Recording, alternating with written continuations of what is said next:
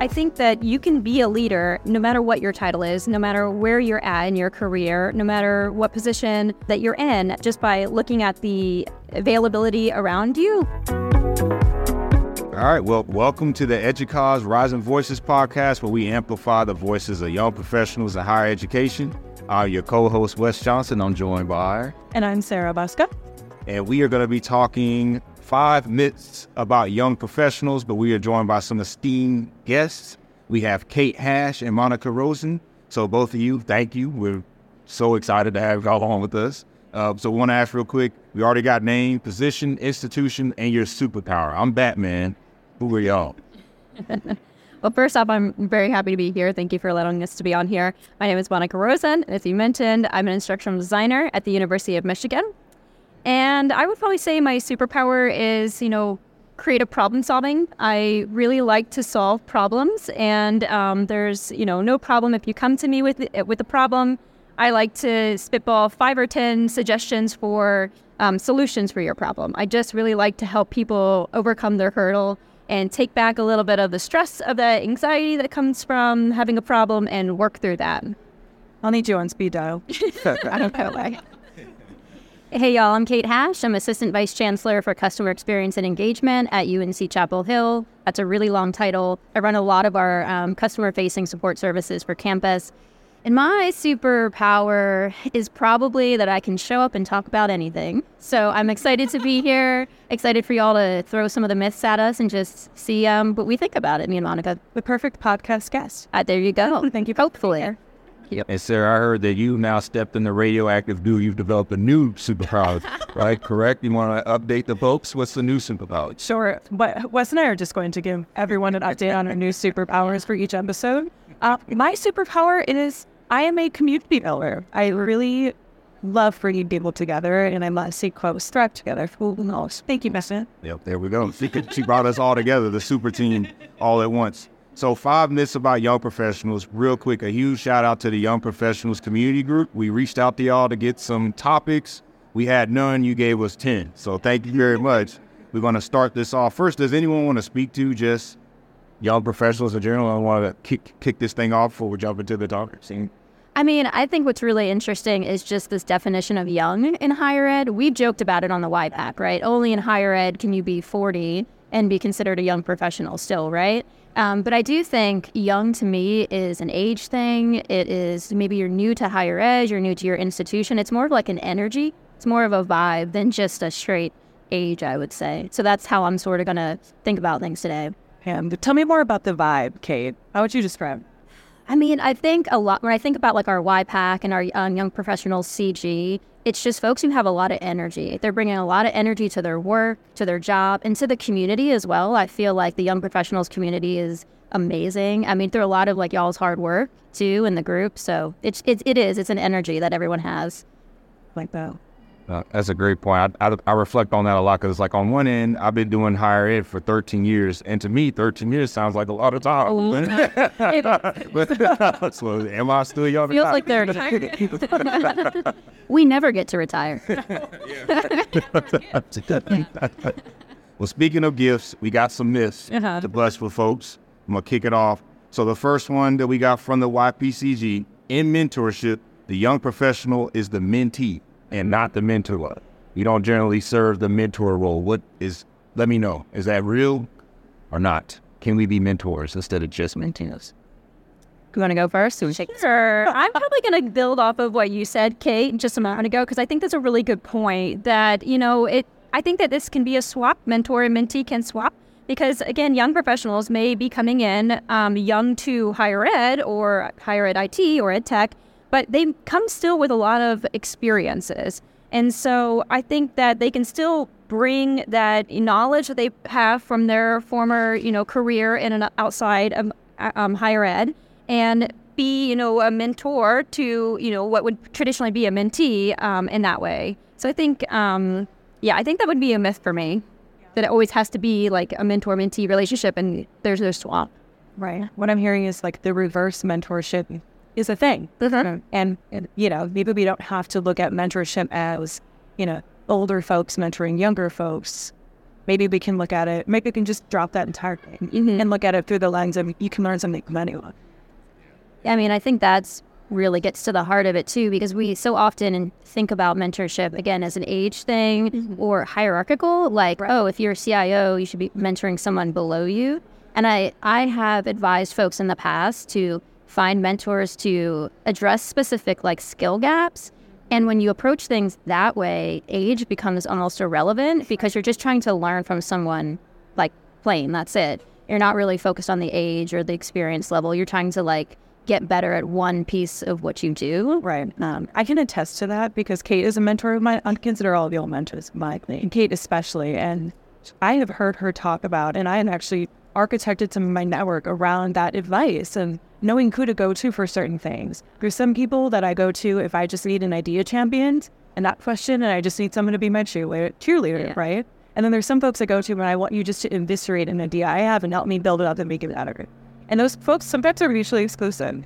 And I would add to that. I want to kind of double down on busting this one, right? so, For it. I when I think of mentorship at its core, right, it's really just an exchange of experiences, and all of us come with experiences. So it really doesn't matter on how long you've been doing what or or you know X and Y.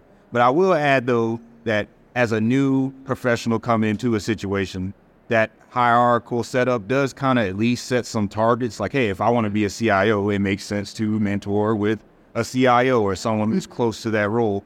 I do think it's on the more experienced young professionals included that when we're in those scenarios that we're the ones that bring to that mentorship like hey it's not just about me giving to you I want to get something out of this as well I think you have experience that I want to learn from so I do think as a putting that all on someone who just stepped into the door is really hard to do because they're going to look up and down and say yep I talked to this person that person that person because that that makes sense right? Right. And I think, Wes, you're getting to something that's really important about mentorship, which is you have to know why you're why you're doing it, why you're asking someone. You know, I've had folks say, "Hey, would you mentor me?" I'm like, "Yeah, what would you like to to get out of this relationship?" And sometimes there's not great answers. So some of it is like really understanding what you're hoping to get because being a mentor is it can be time intensive depending on how many folks you're talking to at once. You know, there are some educause, you know, big names in this educause community, and I'll hear like 15 different people say, "That's my mentor." I'm like, "Is this person like what did they, what else do they do? This is amazing. They're giving so much of themselves." And I think one of the most respectful things you can do when you're looking for a mentor is really think through like what what you would like to receive from them so that relationship is, you know, mutually beneficial. And peer mentoring. Like I actually think young professionals are amazing for peer mentoring too because like just the way we all talk to each other and engage and learn from one another. And I think we all grew up, you know, relatively around, you know, a generation where giving feedback and soliciting feedback is normal. And yeah, we almost want more of it than I think some of our, you know, maybe bosses, predecessors before us have been used to. And, you know, because for us it comes so free flowing, it feels almost like there's something wrong or you know, when there's a void of feedback or not hearing that, Yep. you know, peer mentoring kind of discussion that you can say Yeah. it just comes naturally to us. So to further bust this myth, you know, for a group of folks who really feel comfortable soliciting and giving feedback and peer mentoring and, and all of these things that's just kind of in our DNA, you know, why why would it be why wouldn't you want to be mentoring fighting professionals? Especially since we're so experienced and comfortable with it. Yeah. absolutely so we bust that one Busted. Busted. all of us can be mentors. All of us can be mentees. It's about sharing experiences. We got one more from the Watkins CG, and I want to open it up to our esteemed colleagues mm-hmm. yes. here to see what they might be thinking. The next one I have on the list is young professionals won't work with one organization long term. We give y'all two, three years, and then we're ready to go to the next thing. We want to go to the Googles, the Microsofts, the everything. So we don't want to stick around. Is that true? Do we want to just stay or not stay, but move on? So one of the things when y'all sent out the the long list of some of the myths, I said, okay, let me step one. What if I don't get defensive right away? And what if I ask, is this really a bad thing? Mm-hmm. And so let's even just go down the pathway of that being true. I'm not sure it is, but let's pretend that it's true. What's bad about that? What's bad about getting a really high, highly motivated, high performing employee for two or three years who comes in and does great things for your organization, makes you think about things differently, introduces new ideas? I mean, there's pros and cons, right? There's pros and cons to everything, but that's one. And I've had this discussion with my team and my organization. Is it is it a bad thing if people stay for just three years? Um, So I would I would be interested to hear what y'all think about that. Mm, This is something we actually touched on last year in our presentation, Kate. Yes, the yeah. conference, which feels like almost yesterday, but also a decade ago. Yeah. Um, our topic was really about, you know, the next generation leaders. And how do you know when you're at a point in your career at a certain institution or a role where it's time to move on? And I agree. I don't think it's necessarily a bad thing if you realize I've gotten everything that I wanted to get out of this role. And if I continue, I'm just doing what I already know. Mm-hmm. That that growth, you know, is is minimum. And how can I really be effective for others, for the teams I'm leading, for services I'm providing, and if I'm maybe stale or stagnant or you know. And I think it's okay to say I've gotten what I need to get out of this role, and maybe that is in two years, maybe it's in ten. Yep. Um, but you know, I I also agree that you know getting stuck on duration for you know calendar time in a role, I think is um, a box we need to really get out of, and really more focus on how we're you know burning in this role, how we're growing, what value we're adding, and you can't really measure that in in the calendar time consistently across all roles, all institutions. You know, I'm curious what you think. Yeah, this one's always been a, a challenge for me in that. So a lot of my career has been in the front facing, frontline support areas, and we do have a bit of a stigma. You're supposed to be here for a short period of time, and then you're supposed to move on. We're one of the very clear entry levels like, uh, of an IT organization.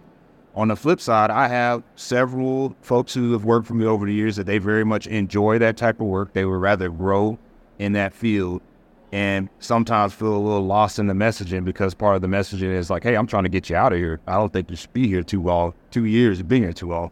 And so I've actually only recently started to have those conversations. To, so to kind of get to this, I, I think I'm agreeing with the group that I don't really think is bad or good. It's just a matter of what your own situation is personally, professionally, and what makes sense when those opportunities come up. I moved across the country um, after 10 years, or almost 11 years, with the University of Georgia to go work at UC Berkeley. I don't know if I'm going to be at UC Berkeley for 10 years or, or not. It really just depends on what opportunities come about, where my family is at the moment. You know, at the end of the day, if my wife says we ain't leaving, I'm probably not leaving.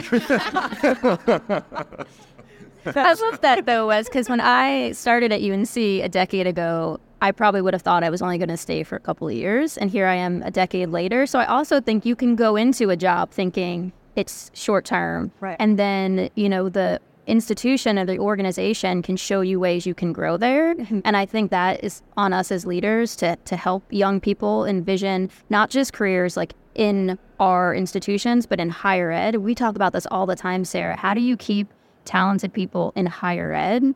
Uh, so I think that becomes an yeah. important conversation too. Yeah. Um, I could get on my soapbox about that, but I'm curious to hear what Monica thinks. Yeah. So, I mean, I, I agree that it's probably, you know, I don't think that people come in thinking like they have a totally end goal as to where this position is going to take them. Am I going to be here for two or three years or am I going to stay here? You're normally often trying to figure out is is there still space for me to grow here? Yeah. Am I, are, is my company and, and my team and my department investing in me? And am I am I getting something out of this? Um, is there a space even in my unit that I can grow from, or you know, transfer into a unit that's still with your own university? Um, it kind of depends on how those opportunities kind of manifest over time, and you know what kind of feedback you're getting from them.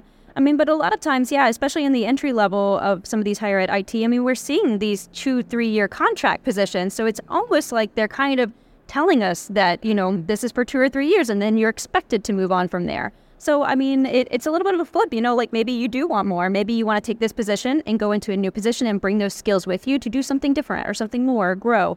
Um, and other times you're like, this is this is where I, this is where I'm meant to be, and you grew in and you and you grow deeper instead of necessarily wider or higher. So, I mean, it kind of depends on on your goals. Right. That's a great point too that you brought up, where some of these positions are framed as two or three year positions, almost like expecting that younger professionals or folks going into entry level roles are going to leave in that amount of time. And so, I wonder how much are we actually perpetuating the problem? Mm-hmm. Yep. And that speaks to what I was talking about earlier, using my example of. I very much had the mindset of if you stay two, three years at my help desk, then I'm failing you. Like I feel like you need to be moving on. I, yeah. There's a whole bunch of reasons why. How long do you want to get yelled at by customers, right? So right, right, exactly. But again, the lesson learned is I had several individuals like, no, Wes, I want to be help desk manager one day. I want to be a lead. If I go somewhere, I'm going to go to a bigger service desk area because this is actually something I enjoy doing, even with all the hard things that we have to deal with. I don't want to go and be a information security analyst or anything Yeah. like that. So uh, it it can be a bit of a conflict because again, I've gotten in front of large groups and said, "Hey y'all, I'm training you up so you can get out of here," and that's our success. And half the room's like, "Yeah, let's go," and the other half's like, "What about me?" Like, Yeah, yeah. absolutely, absolutely. So, any other thoughts on uh, long term? It sounds like we're busting this one. It really is just down to your personal experiences and what opportunities are in front of you. I do think a myth that is is true is that young professionals will leave if they're not engaged. I think that is something very true about millennials and and Gen Z is that if they're not engaged and challenged, they will leave. Yeah. Um, and so I think it's up to us to keep folks engaged. Right. And building on that a little bit, I kind of want to go into this. This is my myth that I'm bringing up. Let's do it. Let's do it. Let's sat back into the chair already. so I hear so often, my, my husband runs a, a staffing now meeting, and he, he hears so often from his clients saying, people don't want to work. People are lazy. And typically these people are younger folks. And, you know, I've heard millennials are lazy, uh, all of those things, right? And my soapbox that I want to be on and talk about is I think that is exceptionally untrue. And why I'm saying that is because as chair of the YPAC, we um, worked with folks within EDUCAUSE to do a young professional survey of all of the young professionals in the EDUCAUSE community. So thousands of folks were interviewed, and we got data to show, hey, is this true or not? And what we learned was the majority of professionals who responded ha- are the most educated folks in, in our entire domain, you know, work. They have, most of them all have bachelor's degrees. Most have master's degrees or multiple master's degrees. And more folks, more young identifying folks have PhDs than anyone in our community. And so if you're going to call us lazy, I don't know how, how many lazy people go out and get multiple master's degrees, bachelor's, and PhDs, but you know, that's only I know one one measure of, you know, success or commitment or showing up for something. But it's a big one and frankly it's our business. And we show up for our business and we invest in the products that we sell, which is education, right? More than anyone. And I'm in grad school right now. Hmm. I have a full time job right now. I'm involved with this community a lot right now. And, you know, it really irks me when folks think that young professionals are lazy because I don't feel lazy. And I look at everyone at this table, I look at our entire YPAC team. Many of us, you have a master's degree. I mean, we, we, I'm, our audience doesn't know Monica has a master's degree. And, you know, we, we all show up and we do so much. Wes just won the Rising Star Award. We show up in our community so much and we are so engaged. And I think lazy is the last word that we use to describe young. I think people are confusing laziness with an unwillingness to let the job run your life in a way that previous generations have. And Yes. our uh, general session speaker we just heard from, Dr. Tressie McMillan Cottom, has a phrase that I share with everyone. You've heard it a thousand times. It's that the institution cannot love you. And for a lot of people, that sounds pessimistic. I don't think it's pessimistic. I think it's realistic. And the institution is never going to give you back as much as you give to it. Um, I think in most cases, obviously, I'm, I'm generalizing here. And I think what you see is a lot of young professionals willing to do the work, do the work well, but they are not going to give their lives over to the work in a way that previous generations did. And I think where you see that generational struggle is in one one or two generations that have decided what their boundaries are and another generation that never got those boundaries. Right, right. We're not empowered to have those boundaries. And I think that's some of the friction you see. I agree. And I think our generation is not only good at setting boundaries, but we hold them too. And that takes an entirely different skill set. Correct. And yeah, practice, right? And I think, you know, what we were talking about earlier with peer mentoring, I think we talk about that amongst ourselves, and say, hey, you know, this is happening. What do you think? And we have our peer mentors come in and say, yeah, you're right. That that's not okay. Or, you know, that is calm down, right? And uh, I, I really agree. I think it's a lot more being honest with ourselves. And I don't think we're not, we're not asking for ridiculous things. We're asking for, you know, work life balance and things that I feel are our rights as workers. Yeah. I think what I've always found interesting about this conversations. I don't know about y'all, but since I started working, do more with less has been a constant theme throughout my whole young career, right? And so to me, I read that as I'm doing more than the people before me, the people with the same job. Therefore, how am I lazy? I mean, quite literally, have built that into our strategic plans for the past 10, 15 years. Myth busted. I agree. You know, and then look at, you know, your predecessors were or resources that they had even, and sometimes the teams were double the size mm-hmm. and for absolute funding double the budget. And now we're acting, we're being asked to deliver more services faster, 24 by 7, 365, but still being told to do less. And I know this isn't, you know, any one singular person's fault. I think it's certainly, you know, true in, in for all of us in higher education, especially in public institutions. But it, it should be that way. And so when, you know, young professionals kind of get caught up in this lazy or, you know, not wanting to work, it's like, well, it's really difficult to work and be successful if we're not set up for success. If you're not giving us the funding or the staff, how are we supposed to execute and meet those expectations if we're not being given the same resources? We're not even on the same playing field. So you have to adjust your expectations. And I feel like that also is where that friction comes into. I'm curious, you work a lot with faculty. Do you feel like the faculty have that myth as well that younger like the students in particular are lazy? I mean, it depends. Yes, sometimes. I I would say I think, you know, um, one of the other issues, especially with older generations, is in that we're talking about how the work has changed and evolved over time, is that also older generations don't know what it means to be online all the time, to have every communication, Slack and Google and GChat and at mentioning on docs, you know, like we do have to be protective of our time. We have to be protective of our time because we're literally on the clock, like it feels like all the time. Yeah. Um, and then to add to that, I think that another thing that's, you know, that young professionals add is that we try to work smarter, not harder, in that we try to be more efficient. So we look at kind of like the old ways of doing things and we'll try and find ways to automatize that or to, you know, for our own sanity, protect our time. Um, and that may be like, well, why are you doing it a different way? We've always done it this way. Well, your way takes a lot more time, is, you know, we don't have all those resources that you have. And so we try and find and build processes that make it easier so that we can manage that time. Right. Well, that is such a great point. And I feel like many of us have been, millennials especially, and, and Gen Z too, have been raised to just, you know, optimize everything. You have to when you don't have that many resources before, right? So you have to be smart and you have to be creative about how to get that work done. I can't tell you how many times I say work smart, not hard. I think I say it to our team too. Like, how do we do this better? How do we do this more more smart so we don't have to spend time? You know, I think about from an opportunity cost sense. Every minute we spend doing something that has maybe a better way of executing, we're losing a minute on actually focusing on something more worthwhile. I mean, I'd also say we can't be lazy because the speed of change is so rapid. I'm, I mean, it used to be you could put in a technology and feel pretty good it was going to be around for 10 or 15 years. Yeah.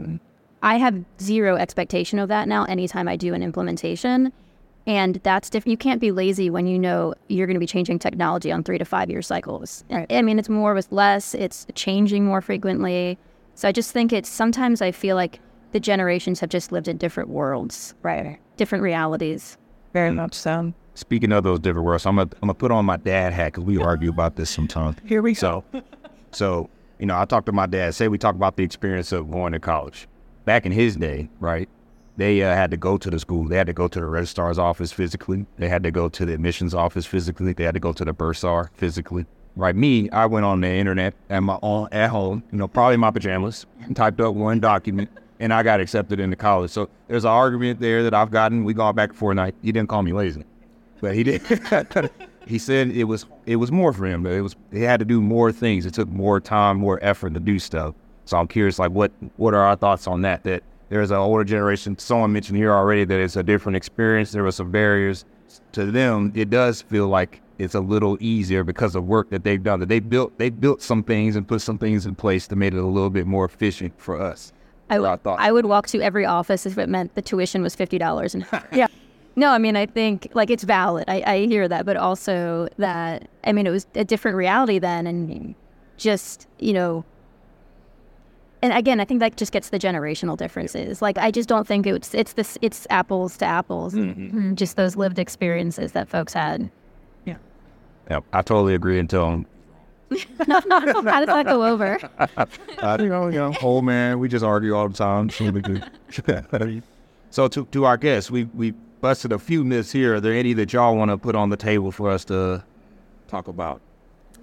Sure, I had one that ha- I've been mulling over and thinking a little bit, and that was, you know, I'm going into a new phase of my career where I'm trying to look at things like leadership and what does it mean? How does somebody build leadership skills? Like, there is no class really. I mean, I guess there are some classes, but you know, like as you're training, like how do you move into that position without having a leadership title? And I think that one of the myths is that you can't build, you can only build leadership um, experiences with a leadership title.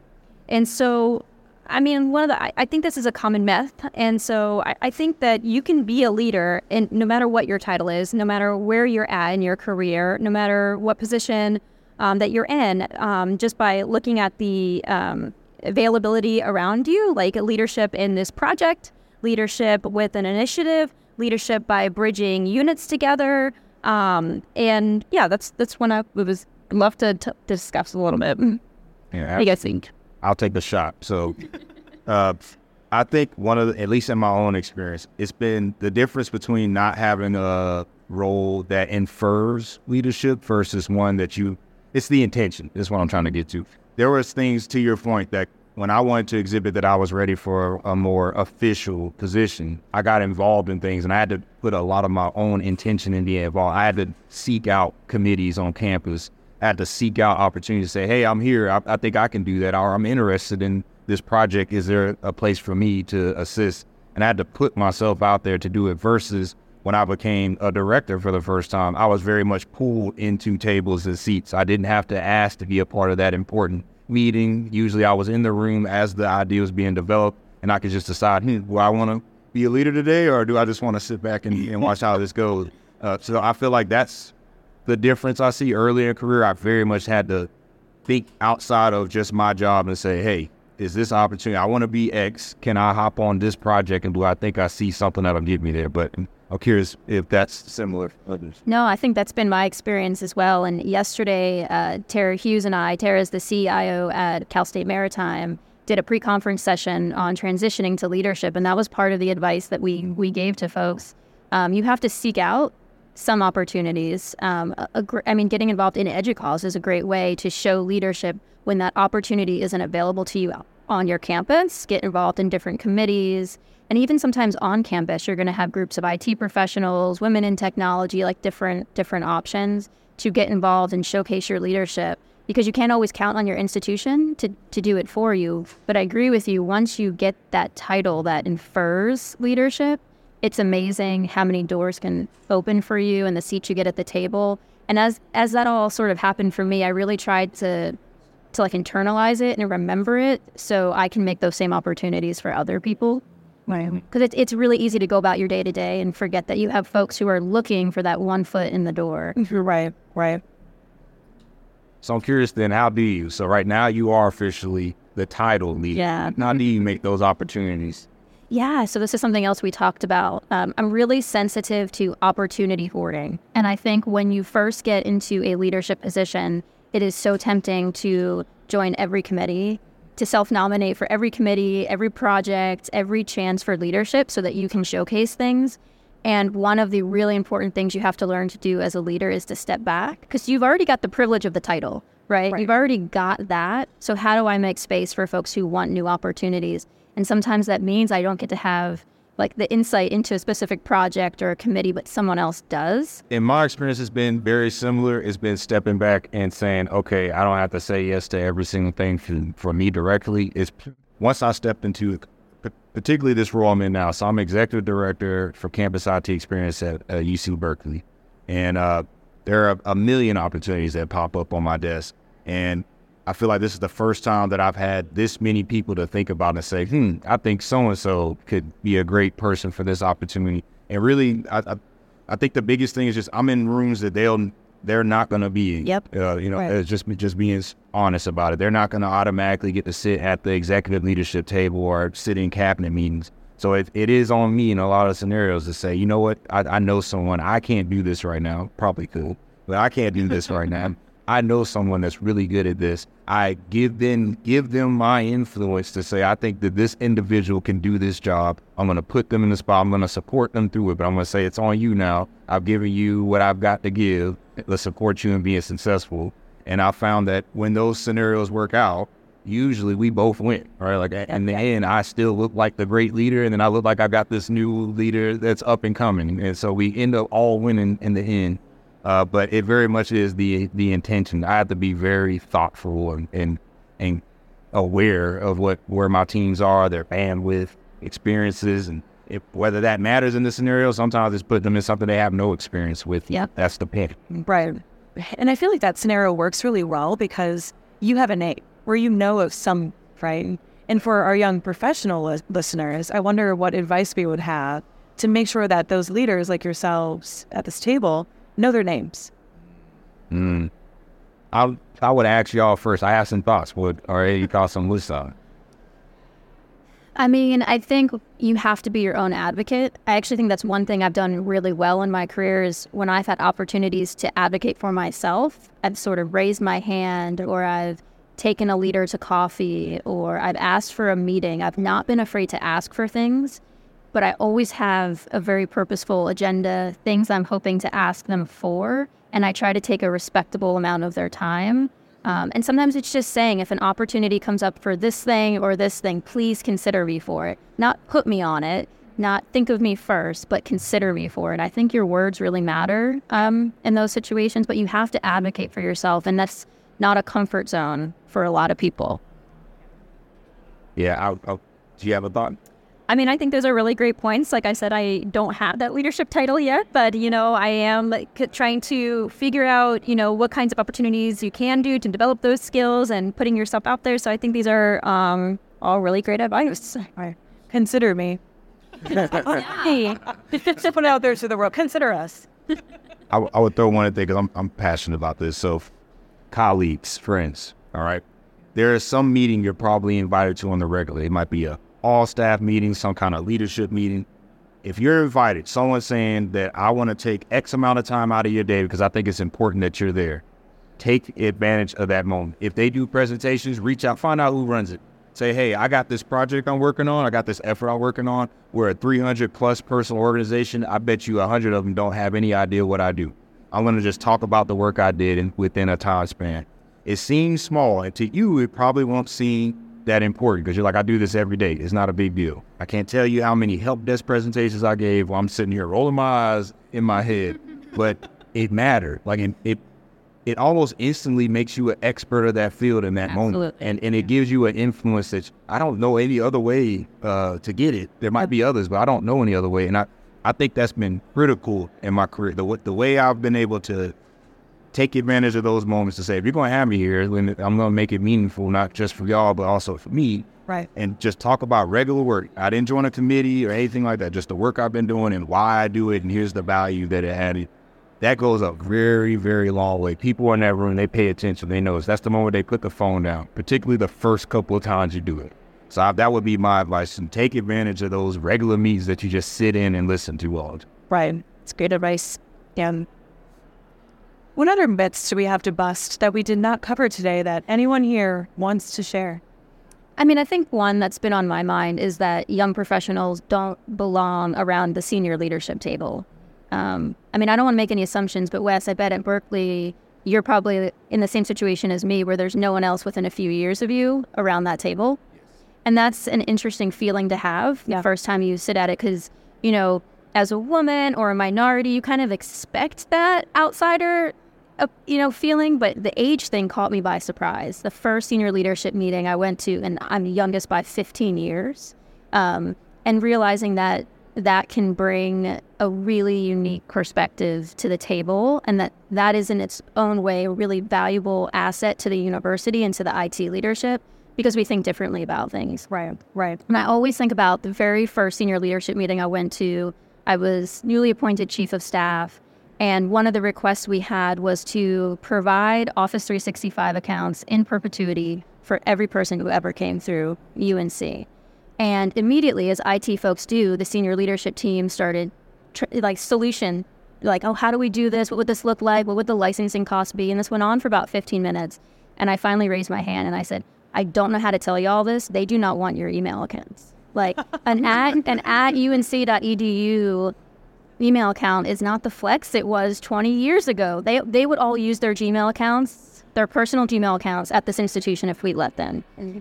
And in that moment, and we didn't do that, right? He was like, my CIO was like, that's a really interesting perspective, and took that back to the folks that requested it. The university did not do that. And if any of y'all know about the licensing structures, I mean, that's a million dollar, that's multi million dollar save right there over many years, right? And so, but that was a perspective I had on day one that no one else in the room would have had. So there's, there is value to having young professionals around a leadership table, and I don't think people realize that enough. Right. And building on that even more, the irony in all of this is we work in higher education. The primary folks that we serve are students who are typically aged young. Mm-hmm. So why would we not have young professionals who more closely identify with the constituency that we serve on these leadership teams? It seems obvious. The answer is right there in the room. Yeah. We should be leaning into this with full force. Agree.